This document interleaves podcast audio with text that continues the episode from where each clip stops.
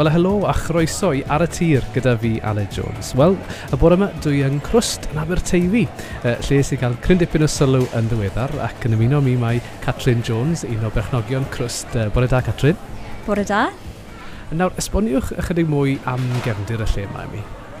Wel, dechreuodd fi osian uh, crwst uh, nôl yn 2016 um, a wna'n i'n gweithio o gytre, so um, dechreuodd ni pobi o gytre, pobi bara, cakes um, a'r donuts boblogaidd sydd dal dan ni heddi.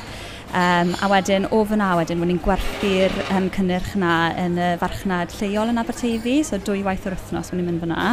Um, a fyna dechreuodd popeth i ni, really. Um, so na dechreuad crwst. Felly dechrau fel cwmni pobi ymreiddiol, ond ers hynny, dych chi wedi ehangu a agor y siop gaffi yma sy'n wych yn teg. Mae yna rhyw deimlad ffantastig, mae yna rhyw buzz yma, does? Um, Odyn, um, ni'n ni lwcus iawn. Ni wedi cael um, llawer o gefnogaeth wrth, yr, um, wrth y gymuned ers i ni agor.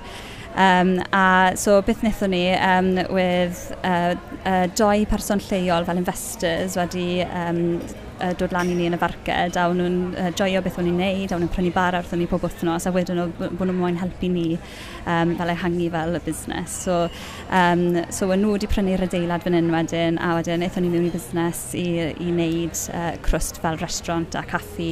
Ac oedd chi'n defnyddio lot o'r cyfryngau cymdeithasol, a mae hynny wedi helpu i ddenu pobl o bell ac agos i ddod yma? Um, o di, um, na ble ni'n neud lot o um, fel publicity a fel y marketing ni a pethau fel yw ar y cyfryngau um, cymdeithasol. Um, a yn wedig ar Instagram, a fi'n credu na siwt dechreuon ni adeiladu enw yn hunain a'r busnes. Um, a wedyn maen nhw'n jyst yn dod a dyn ni'n cael look a gweld beth nhw'n meddwl a treol y bwyd a wedyn gobeithio bod nhw'n joio a dyn nôl to wedyn. Wel, mae'r bwyd yn bwysig, a dyna byddwn ni'n sôn am ail rhan ar y tir, lle fyddai'n cwrdd â Osian dy gŵr. Ond diolch yn iawn i ti Catrin amser a ymuno mi y bore yma ar, ar y tir. Diolch yn fawr. cefnogir ar y tir gan y gronfa cynnwys sain.